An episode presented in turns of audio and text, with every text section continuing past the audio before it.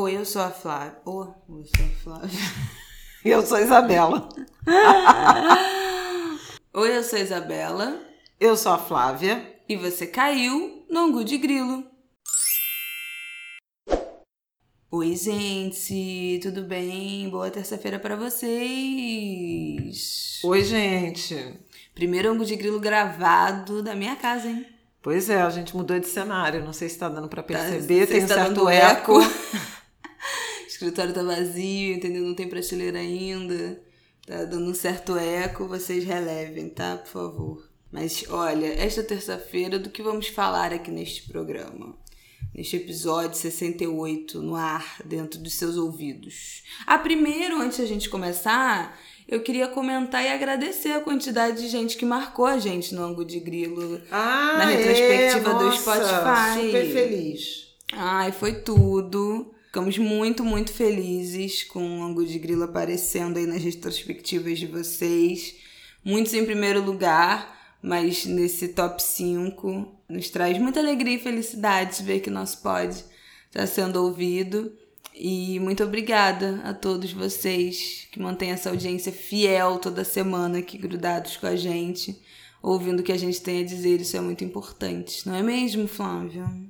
É mesmo. Muito animador. Inclusive, algumas pessoas heróicas, né? Fazendo Maratona, duas mil, gente. Duas mil horas. Maratona de quatro, quatro cinco, episódios. sete episódios num dia. Gente. Como é que vocês aguentam? Nem a gente se aguenta, sinceramente. Eu sou incapaz de me ouvir falar por sete horas. Eu nem ouço, né? Depois que o episódio vai ao ar. Mas enfim, ficamos muito felizes. Muito Foi muito maravilhoso. Mesmo. Inclusive os que comentaram que estavam lá e tal, mas estão ouvindo no Orelo. Exatamente. Ah, não apareceu no meu porque eu estou ouvindo no Orelo, que é o que remunera corretíssimos também. Muito obrigada, gente, de coração. Bom, Valeu. vamos lá. Essa semana a gente vai falar, acho que, de vacina, não é mesmo? Que foi o assunto é, o, aí. o da não vacina. No né? nosso caso, né, do Brasil, da não vacina, o assunto que predominou aí na última semana, com alguns países da Europa já montando, já divulgando o seu calendário de vacinação contra coronavírus, né?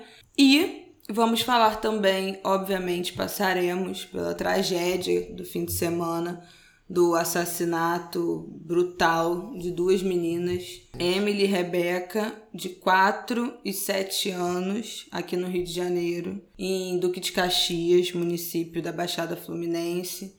Ai, gente, é desanimador, né? Mas enfim, chegaremos lá. Vamos também ter que passar por isso, porque o destaque midiático foi, como sempre, muito aquém, né? Do que deveria. Vamos começar, Flávia? Bom, o que, que eu tenho para introduzir aqui esse assunto?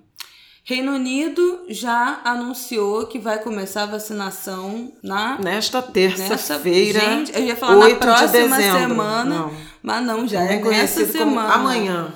No dia que vocês estiverem ouvindo isso, o Reino Unido já estará uhum. vacinando.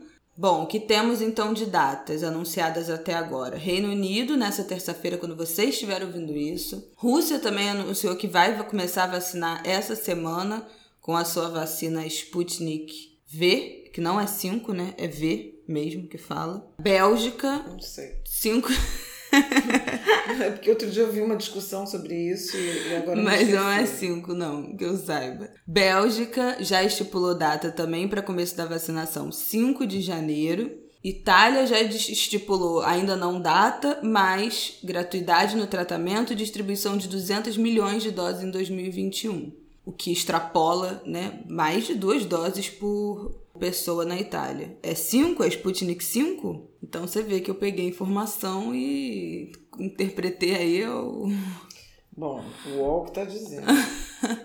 Ao meu bel prazer. Espanha já anunciou a previsão de que as primeiras vacinas cheguem em janeiro de 2021, com tratamento também gratuito. Bom, onde isso nos coloca, não é mesmo? No, acho que no, no último lugar da fila, no fim do fim do fim da fila além do Brasil né, não ter é, anunciado ainda uma previsão de vacinação, o Brasil não comprou doses de, das vacinas com antecedência. Das vac, não garantiu né, doses das vacinas. Então, esses esquemas de vacinação, muitos também para janeiro do ano que vem, estão sendo anunciados com vacinas que nem ficaram prontas ainda, que ainda estão em produção. Provavelmente que ainda nem foram produzidas, mas esses países, meses atrás, já compraram doses de várias dessas que estão sendo estudadas ao redor do mundo e garantiram ali o seu primeiro lugar nessa, nessa fila da vacinação. O Brasil, nada né, o governo brasileiro, o governo federal, nada fez em relação a comprar, garantir seu lugar na fila da vacinação. Então, estamos nós no fim da fila.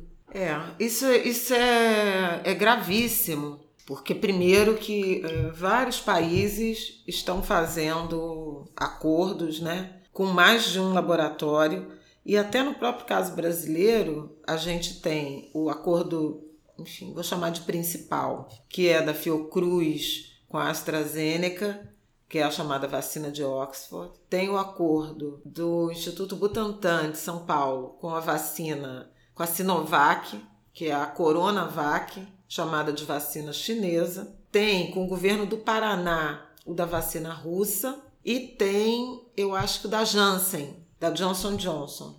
São acordos que estão vigentes no Brasil. As duas, em tese, mais adiantadas são a Coronavac. A da AstraZeneca teve um problema com a fase 3 dos testes e está em suspenso.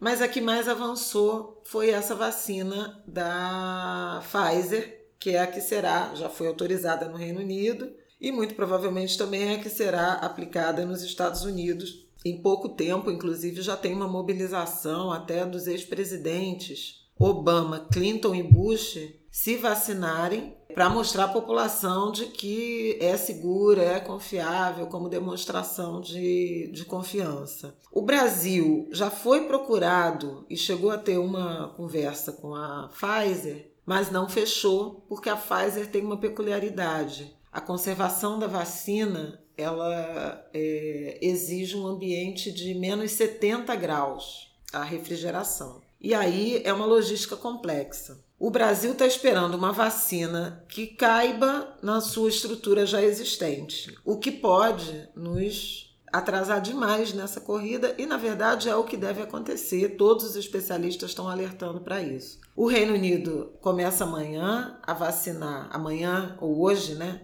Terça, dia 8, pelos idosos de casas de repouso. Inclusive, a rainha vai ficar na segunda leva, porque a Rainha Elizabeth está com 94 anos, não vai furar fila. Eu vi esse anúncio, esse anúncio de que não, a rainha não vai ter prioridade. Eu falei, gente, como é que ela não vai ter prioridade se ela tem 100 anos e 12 é grupo de risco? Mas é por isso. É porque... Ela só não vai lá inaugurar, mas prioridade ela vai ter. Mas ela é a segunda fila e o Reino Unido já está com tudo bem adiantado. Os Estados Unidos já fizeram testes com cápsulas de de água para testar a logística de distribuição dessas vacinas em caixas com gelo seco. E aí tem toda uma, uma logística mesmo, um protocolo de quantas vezes essa caixa pode ser aberta e a cada vez que ela é aberta ela tem que vacinar X pessoas porque não pode ficar abrindo e fechando. E o Brasil, que é mais lamentável, é que a gente tem um Programa Nacional de Imunização que foi constituído nos anos 70 do século 20 e que já nos permitiu a erradicação de algumas doenças, entre elas a polio, né, o caso mais uhum. poliomielite, uhum. do Zé Gotinha, e o, o próprio sarampo, sarampo, né? O sarampo, dois anos atrás, a gente perdeu o certificado de erradicação, inclusive a reboque dessa dessas campanhas, né, desse movimento anti-vacina. Mas sempre foi muito eficiente o Programa Nacional de Imunização de um país emergente é, ou em desenvolvimento, como queiram, de dimensões continentais e com tantas desigualdades. A vacina, o programa de vacinação alcança norte a sul do Brasil e é isso que a gente está perdendo, pondo em risco, comprometendo a credibilidade por uma incompetência e indiferença agudas né, do governo, do Ministério da Saúde. O Ministério da Saúde, pressionado por todos os lados para entregar um plano, entregou uma espécie de escala de grupos prioritários e anunciou que vai vacinar a partir de março. Com alguns agravantes. A escala de prioridades, ok, começa com idosos, né, de mais de 75 anos, de casa de repouso, vai para os idosos de a partir de 60, inclui profissionais de saúde, profissionais de segurança pública, defesa civil, gente que lida mais intensamente com população, com, com a população, né, com trabalhos de rua, é, também os brasileiros com comorbidade, bem parecido com o que é o, a vacinação em massa contra, contra a gripe, é, né? Bem parecido mas que já ajudaria bastante é, o resto do país, porque tiraria essas pessoas do risco né, de, de, de gravidade da, da Covid, então preservaria vidas. Vacinar a equipe médica também faz muito sentido por conta do, do adoecimento desses profissionais de saúde que estão na linha de frente da Covid. Mas veja, vacinar ou anunciar que vai vacinar a partir de março, quando tiver a vacina que se adequar, é muito, é muita incompetência, é muita inépcia e é muito risco. Porque se os países começam a vacinar a partir de dezembro, janeiro, e o Brasil vai perder quatro meses, três ou quatro meses, e a gente nem sabe quanto tempo, ora, a gente fica para trás numa corrida de recuperação, inclusive da economia. Uhum. Tem um debate importante que é não apenas a questão da, da, da crise sanitária, mas da normalização da atividade econômica.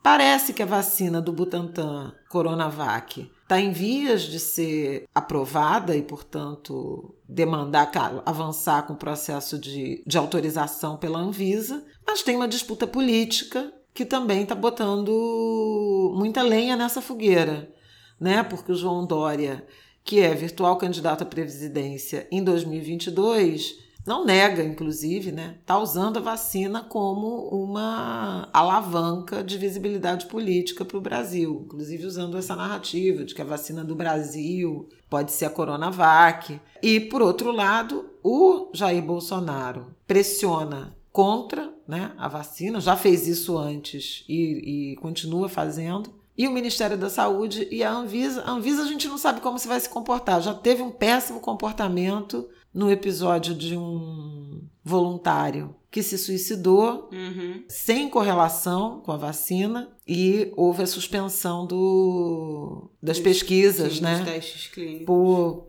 sei lá, 24, 48 horas em razão disso. Então não se sabe se a Anvisa vai ser usada politicamente para atrasar a aprovação dessa vacina para o Brasil não se render, digamos assim, na lógica presidencial, a vacina de São Paulo, é, a vacina do Dória. Então a gente está no meio de uma disputa política, uhum. de uma dificuldade imensa de escolha, porque era para o Brasil estar tá montando planos, desenhos para qualquer que fosse a vacina. É óbvio. Inclusive preparando estruturas de conservação dessa vacina da Pfizer, que poderia sim ser viabilizada nas grandes metrópoles brasileiras, que tem concentração de população e que estão aí sofrendo muito com a segunda dose, com a segunda onda da, da Covid ou o agravamento da primeira onda novamente. A Pfizer diz que avançou com vários países da América Latina em termos de acordo e com o Brasil, nada. Peru já, já encomendou vacina, é, Costa Rica já encomendou vacina, países menores, bom, todos são menores, né? É, pois é, é difícil, né? Ser maior é, que o Brasil, são poucos. Acho que o México já, então, é, é comparável. Mas veja, uma situação absolutamente surreal, agravada pelo seguinte: a gente está falando só da autorização para produzir a vacina, para ter a vacina. Mas sabe o que, que a gente não tem? Agulha e seringa. Ah, ainda tem isso, que não tem seringa, né? Não tem agulha. Mesmo que tenha vacina, não tem material suficiente. Uma coisa que eu acho importante também falar quando você falou o negócio do. que a gente já tá atrasado, né? Três, quatro meses, se a gente pensar no, numa estratégia de vacinação para o Brasil sendo desenhada para março e alguns países já vacinando agora em dezembro e janeiro, na verdade, a gente fica atrasado até mais do que 3, 4 meses, porque a vacina inevitavelmente será em duas doses, provavelmente com um intervalo de um mês entre uma e outra. E a gente não vai tomar a primeira dose da vacina e ficar imune. Isso não, não, não existe, assim. Se precisa de duas doses, é porque precisa de duas doses para garantir alguma imunidade. Por exemplo, agora na gravidez, eu tive que tomar vacina da hepatite B, que eu não tinha, e precisa tomar é, para passar para o bebê, né? A imunidade. Eu tomei a primeira dose, fiz o exame de sangue de novo para ver se eu tinha criado anticorpos e não criei tive que tomar a segunda dose. A vacina não garante que na primeira dose a gente vai voltar à vida normal. Então a gente vai tomar a primeira dose da vacina e todo mundo deveria voltar para sua casa, esperar a segunda dose para ter alguma garantia, alguma segurança de que esses que a vacina soroconverteu, né, que falam os profissionais de saúde. A vacina se tornou de fato, produziu, fez o corpo produzir anticorpos. Então a gente tem um atraso natural aí, né? Quem está tomando a vacina agora no Reino Unido só vai ter a segunda dose em janeiro. Então, a partir de janeiro, teoricamente, a população do Reino Unido estará imune vacinada. Então, o nosso atraso já é muito maior, né? Porque a gente está falando de março mais esse um mês do tempo normal mesmo dessa entre a primeira e a segunda dose. Não será, gente, uma grande catarse quando a gente tomar a primeira, não deveria ser, porque ela não nos garante nada, exatamente por isso que tem uma segunda dose. E vacinas que não são dose única já são um desafio estratégico logístico, né? Você fazer a pessoa que tomou a primeira dose voltar para tomar a segunda. Complicated. É complicated. Outra coisa que eu acho importante dizer, que eu até ouvi no, no Jornalistas do Foro de Teresina, né, o podcast comentando no último episódio da última sexta-feira, eles falando que muito em breve, né, assim que esses países, principalmente os europeus, os Estados Unidos, começarem a vacinação, fizerem a segunda dose, é muito provável que eles vão exigir uma, um certificado de vacinação para os viajantes, né? Para quem queira ingressar nesses países. Exigir na fronteira que essas pessoas sejam vacinadas, exatamente para evitar, de novo, uma terceira onda, ou enfim, né? É chegar na população que é, não é prioridade, nas pessoas que não foram vacinadas ainda e tal. E os brasileiros não terão esse certificado. Também é um empecilho para os que votaram aí no, no Bolsonaro, no Paulo Guedes, não vão poder viajar, não é mesmo, queridos? Cadê o negócio de ir para Disney? Daqui a pouco vai ficar um pouco prejudicado se começarem a exigir certificado de vacinação que nós brasileiros não teremos nesse mesmo tempo. E isso da recuperação econômica nem se fala, né? Se a gente está falando que tem o quê?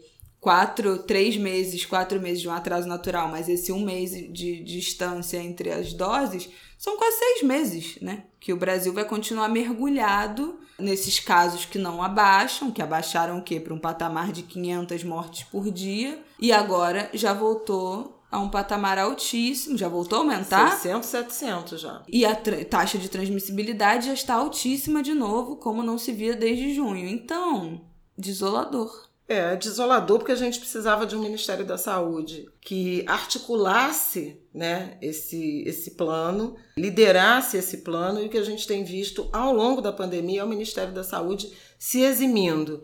E veja, quando foi para mandar produzir cloroquina, né, o presidente decidiu, o Ministério da Saúde acatou e o Exército produziu. E aí a gente tem milhões de unidades de um remédio cuja eficiência não está cientificamente provada no combate ao coronavírus, em detrimento dessa, dessa questão das vacinas, que era absolutamente necessário, fundamental, inclusive para a economia, volto a dizer, um plano mais eficiente que contemplasse várias vacinas, né? Estava vendo aqui agora, os Estados Unidos, além da Pfizer, tem a vacina da Moderna. A Rússia já começou a vacinar, né?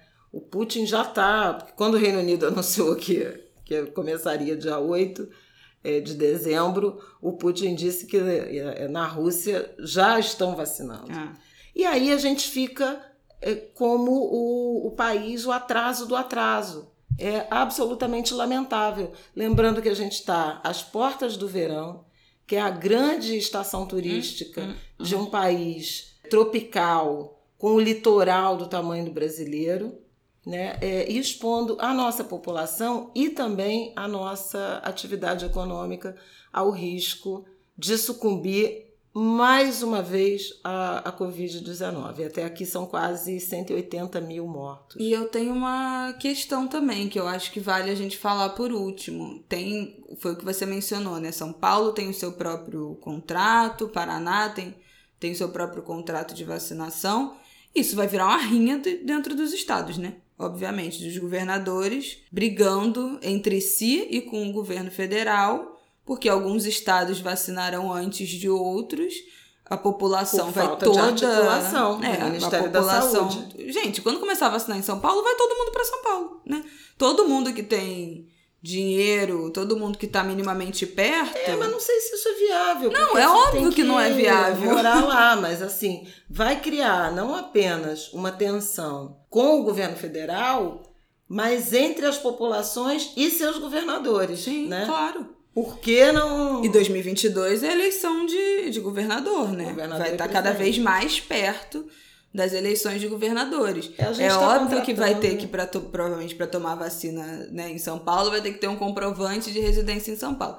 Vocês acham que isso não vai dar merda? Assim, não tem outra palavra pra dizer.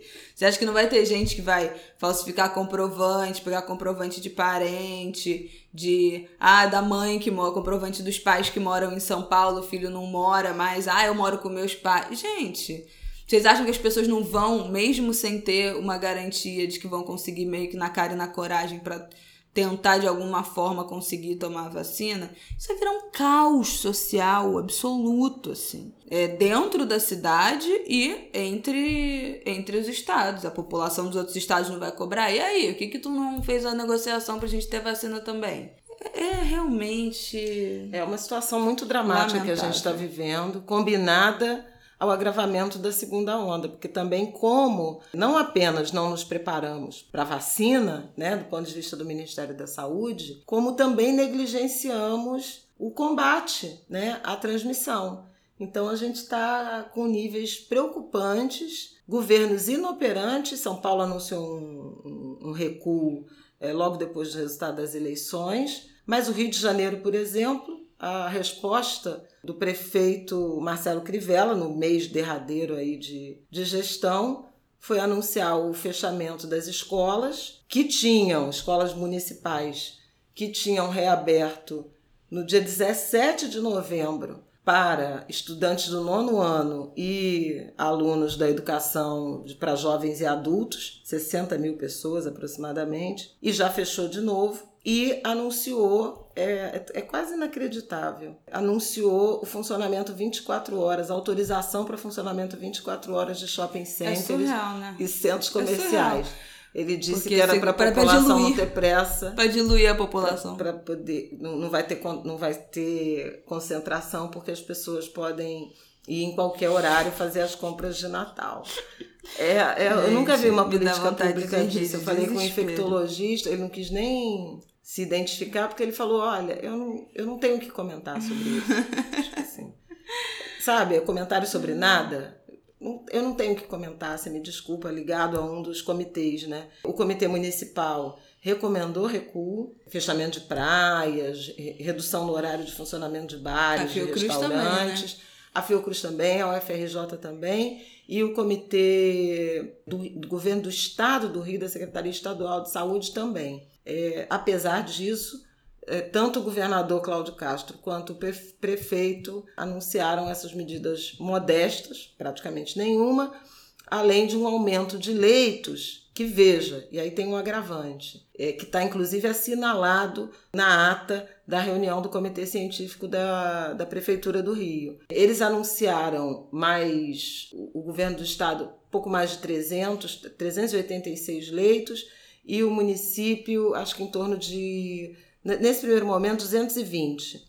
Só que desses 220, 150 enfermaria, leitos de enfermaria e 50 leitos de UTI para Covid. Sendo que os leitos de enfermaria vão ser ativados em 15 dias, eles anunciaram isso na sexta-feira, dia 4 de dezembro, e os leitos de Covid em 21 dias. A nota, a ata do comitê científico chamava atenção para isso. É preciso reduzir a aglomeração e aumentar o distanciamento social, até para tentar conter a epidemia, as, transmissão, as transmissões, durante esse período aí de duas a três semanas em que a gente não tem possibilidade de aumentar o número de leitos, até que cheguem os leitos. Uhum. A gente já está com a rede saturada, mais de 90% já tem uma de fila, ocupação. Né, Na sexta-feira tinha 300 e quase 340 pessoas na fila, ou 300, entre 320 e 340 pessoas na fila. A gente sabe que as internações por Covid, elas são de longa duração. Então, uma situação muito preocupante. A população aglomerada, as festas de fim de ano chegando, o setor cultural asfixiado por, pelo ano inteiro de crise, tentando, no risco, né, manter operações que, obviamente, aglomeram e alguns poucos empreendedores dessa área conscientes e recuando, por exemplo, o Samba do Trabalhador lá do Renascença, com Moacir Luz, Sim. que suspendeu as apresentações presenciais. Tá muito difícil, tá muito difícil ter uma sociedade cansada, empobrecida, desempregada, que precisa ir para a rua para ganhar o pão. O auxílio emergencial foi reduzido para 300 reais desde setembro e no fim de dezembro até aqui, hoje dia 7 para 8, não há nenhuma previsão de prorrogação ou de redesenho da política social. Então a gente realmente está numa situação, do ponto de vista econômico, social e sanitário, talvez mais grave do que estávamos em, em março, Sim. às vésperas da, da pandemia. Gastamos muito dinheiro, salvamos poucas vidas né? e preservamos apenas moderadamente a, a atividade econômica. É uma situação muito mais grave, porque em março a gente tinha uma perspectiva que era um prognóstico bom, né? Era tipo assim, vamos fazer duas semanas de isolamento vamos conter essa. Por mais ilusório tópico que tivesse sido, a gente tinha uma sensação de que ia passar. Né? A gente, as primeiras notícias eram o pico vai ser em abril. Então vamos ficar aqui um mês, 15 dias em isolamento, o pico vai ser em abril, e, e aí depois disso vai arrefecer e a gente vai voltando às nossas atividades. Depois foi mudando, o pico vai ser em maio, o pico vai ser em junho, o pico não, não, não foi chegando, né, muito bem, assim. Então a gente foi se, se chocando, se desacreditando aos poucos.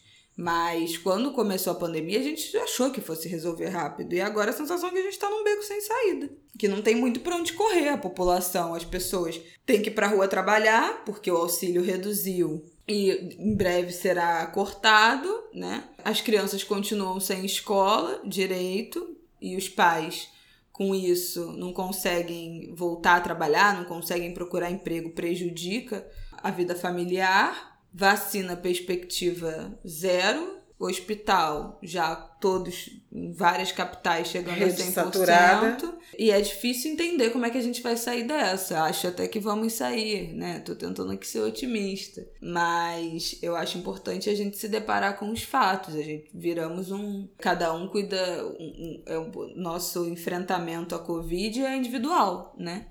A gente tem amigos que estão indo para um monte de lugar, se aglomerando e fingindo que nada está acontecendo, e outras pessoas que estão se protegendo ainda como se fosse março, ainda estão lavando suas compras, ainda não saem de casa. E a gente meio que tem que fazer escolhas individuais, né, desse caminho, porque a gente não tem nenhuma orientação séria, não tem nenhuma orientação do Estado brasileiro sobre o que fazer, como se portar nesse momento. Então é triste, viu? É triste demais. Realmente, a que ponto chegamos? A que ponto chegamos? E era uma escolha muito difícil, né? Ai, só penso isso.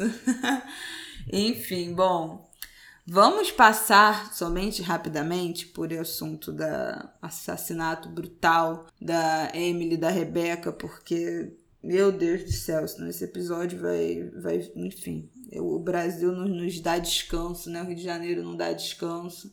Eu vou repetir o que eu falei aqui tem uma, duas semanas sobre o assassinato do Beto por seguranças do Carrefour. Obviamente, eu procurei estar o mais afastada possível dessas notícias sobre a Emily e a Rebeca, né, duas meninas de 4 e 7 anos que foram mortas com tiro de fuzil em Duque de Caxias nesse fim de semana, especialmente nesse momento que estou vivendo. Isso me faz particularmente mal e me deixa particularmente triste, desesperançosa, com medo, é, angustiada e todos esses sentimentos. Por mais que eu saiba que terão barreiras de privilégio que vão muitas barreiras, né, de privilégio de classe que vão proteger meu filho de viver algo parecido, viver num num ambiente de território, num território de conflitos conflagrados entre facções, milícia, polícia e tal. Então, tem um abismo de, de classe muito grande, que é óbvio que eu faço essa esse grande PS, mas ainda assim, né, gente, são crianças negras que estão tendo suas vidas abreviadas foram 22 crianças baleadas no Rio de Janeiro esse ano, num ano em que, teoricamente, as crianças nem saindo de casa direito estão. Algumas foram baleadas e mortas dentro de sua própria casa, como a gente já mencionou aqui, já falamos aqui sobre João Pedro, lá em final, lá no início de junho. Foi, foi maio. Final de maio? Meados de maio. Então. 18 de maio é, é a sensação de que a gente está preso num replay, eu acho, né? Pior de todos, o pior replay de todos, que é essa cidade, que esse estado, né? O Rio de Janeiro é muito cruel. Não só o Rio, mas, é, bom, aqui eu não sei se aqui tem mais repercussão e aí a gente fica sabendo mais, ou se aqui esse tipo de coisa acontece mais pela quantidade de conflito que a gente tem dentro dessa. de conflito armado, de diferentes vertentes que a gente tem dentro desse estado. Mas é muito triste. É muito triste. É uma sensação, acho que, de impotência absoluta, né? De, cara, o que, que a gente vai fazer? O que, que faz numa situação dessa? O que, que o que, que se faz para isso não se repetir, né? E que continua repetindo. O que que tá sendo, o que, que a gente está fazendo de errado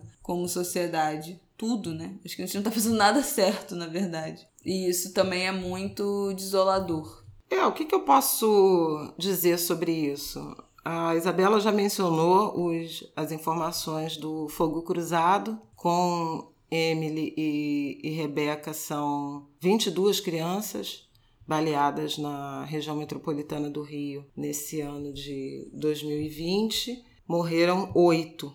É uma tragédia sem precedentes, né? Não tem outra, não tem outro nome para isso. É muita, muita indignação, muito luto. Ontem houve uma manifestação no centro de Caxias que teve basicamente a presença da comunidade, como já ficou caracterizado, a pouca mobilização. No sábado mesmo, o, o, o crime ele demorou a, a repercutir, foi a partir mesmo de uma mobilização mais intensa dos ativistas de favela, e aí a, a comoção aumentou. O governador do Rio de Janeiro fez um comunicado de lamento, sem citar o nome das meninas, juntando, no caso do policial assassinado num assalto, uma varejista em Mesquita, cujos assassinos já foram inclusive presos, o que é bom, mas essa eficiência né, da investigação policial, da identificação de culpados, ela precisa não ser restrita aos crimes que envolvem policiais. E acho que nem, nenhum,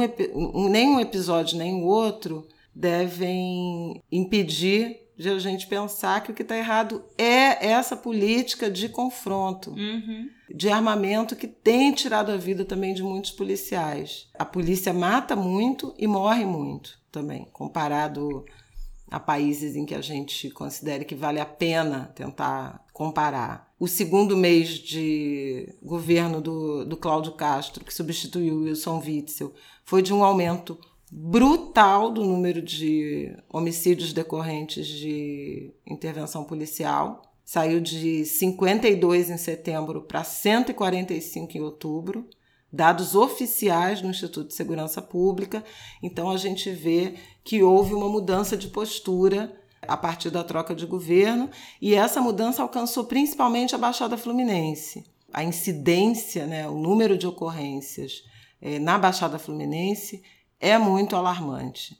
Aliás, nesse período, nesse intervalo de tempo, tivemos o, o assassinato do Gabriel, né, o neto do Neguinho da Beija-Flor, que foi é, também ali na região, acho que de Nilópolis, né, Nova Iguaçu, Nova Iguaçu, e agora o das meninas Emily e, e Rebeca. É tudo muito triste, né? É tudo muito desolador esse ambiente de, de luto permanente, é, principalmente quando esse luto é provocado pela morte de crianças, né? De duas meninas. Elas estavam brincando na porta de casa, esperando a avó chegar do trabalho, cada uma com a sua mãe. Então, assim, elas estavam no lugar certo, uhum, na hora certa, uhum. com as pessoas certas, uhum.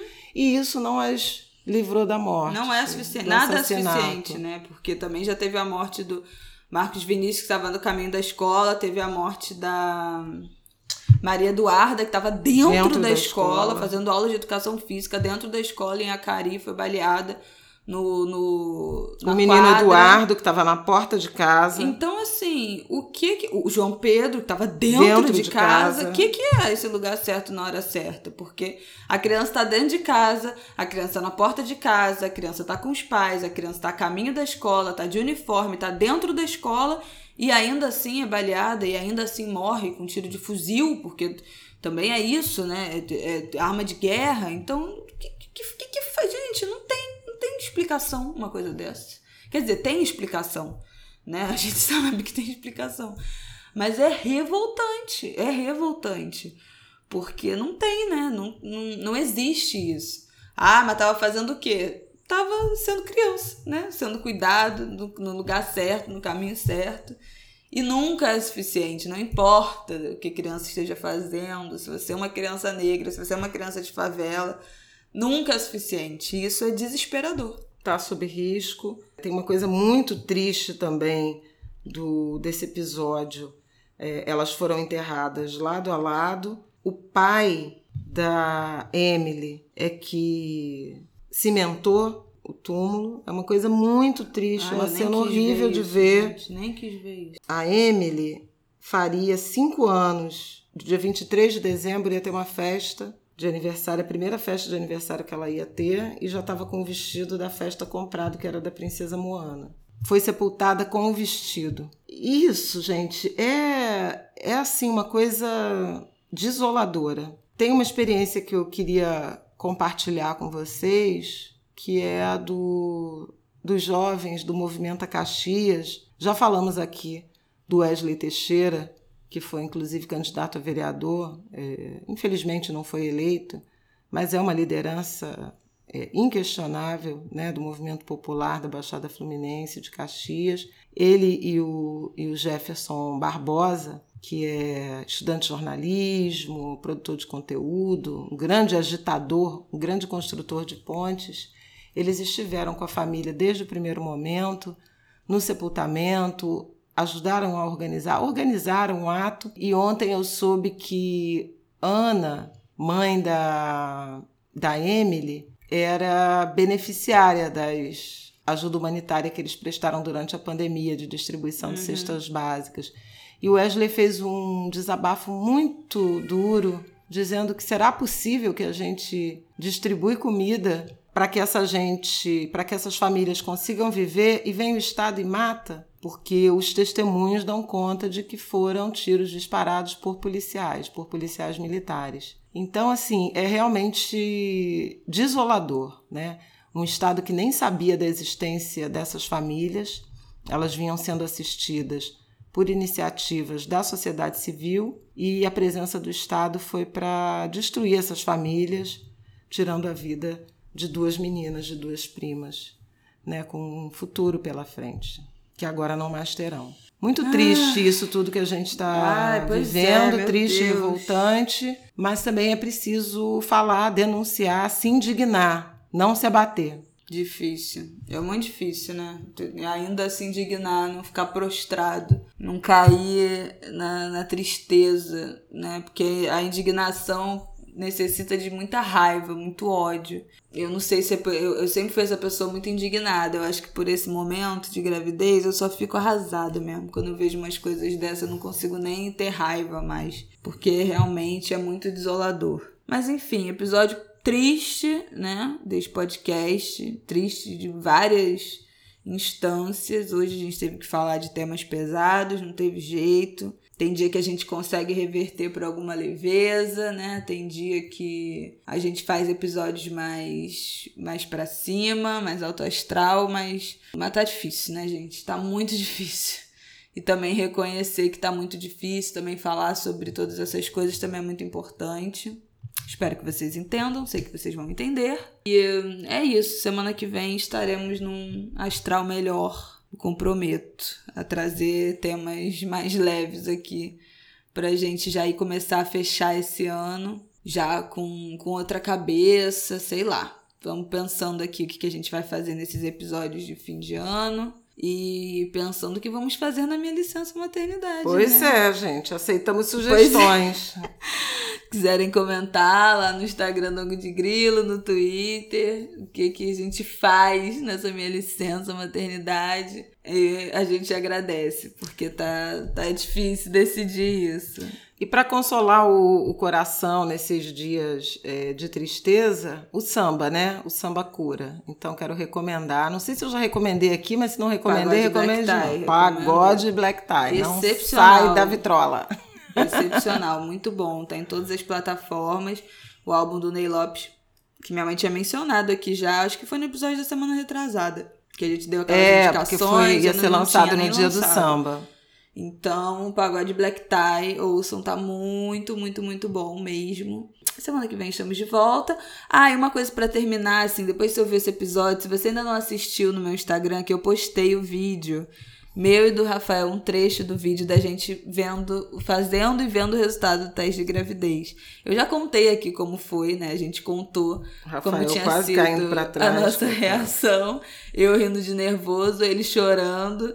É, mas um trecho do vídeo, eu botei um trechinho de dois minutos e meio, dá pra entender, dá pra ver exatamente como a gente reagiu, como uma loucura que foi. E eu postei lá, tem muita gente comentando, emocionada, rindo. Se esse, esse episódio deixou meio baixo astral o clima, mas foi necessário. Depois vai lá assistir o vídeo que vocês vão gostar, tá lá no meu Instagram, Bela Reis, tá bom? E mande pra gente sua sugestão do que fazer durante a minha licença maternidade aí, que eu não sei quanto tempo vai durar. Pro ângulo de grilo, obviamente, não vai durar tanto tempo assim. Mas eu terei, ó, claro, que me ausentar aí por algumas semanas, né? Porque não darei conta de tudo. E o que, que a gente faz? Nos sugira. Pense aí na sua. O que você gostaria de ver nesse podcast durante minha ausência ou com micro participações minhas, assim, gente, tô viva, tô aqui, tô sobrevivendo. Mas é isso, tá bom? Um beijo, boa semana, que essa semana seja melhor, que essa semana seja mais leve e que alguma notícia aí nos traga alguma fresta Algum de esperança alento. e um alento nesse país que nos obriga a beber e nem beber eu tô podendo. nem eu. Mas vamos lá, gente.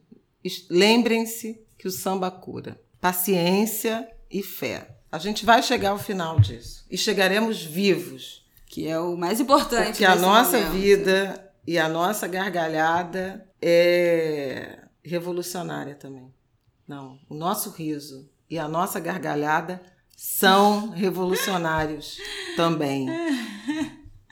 Um beijo, gente. Até semana que vem.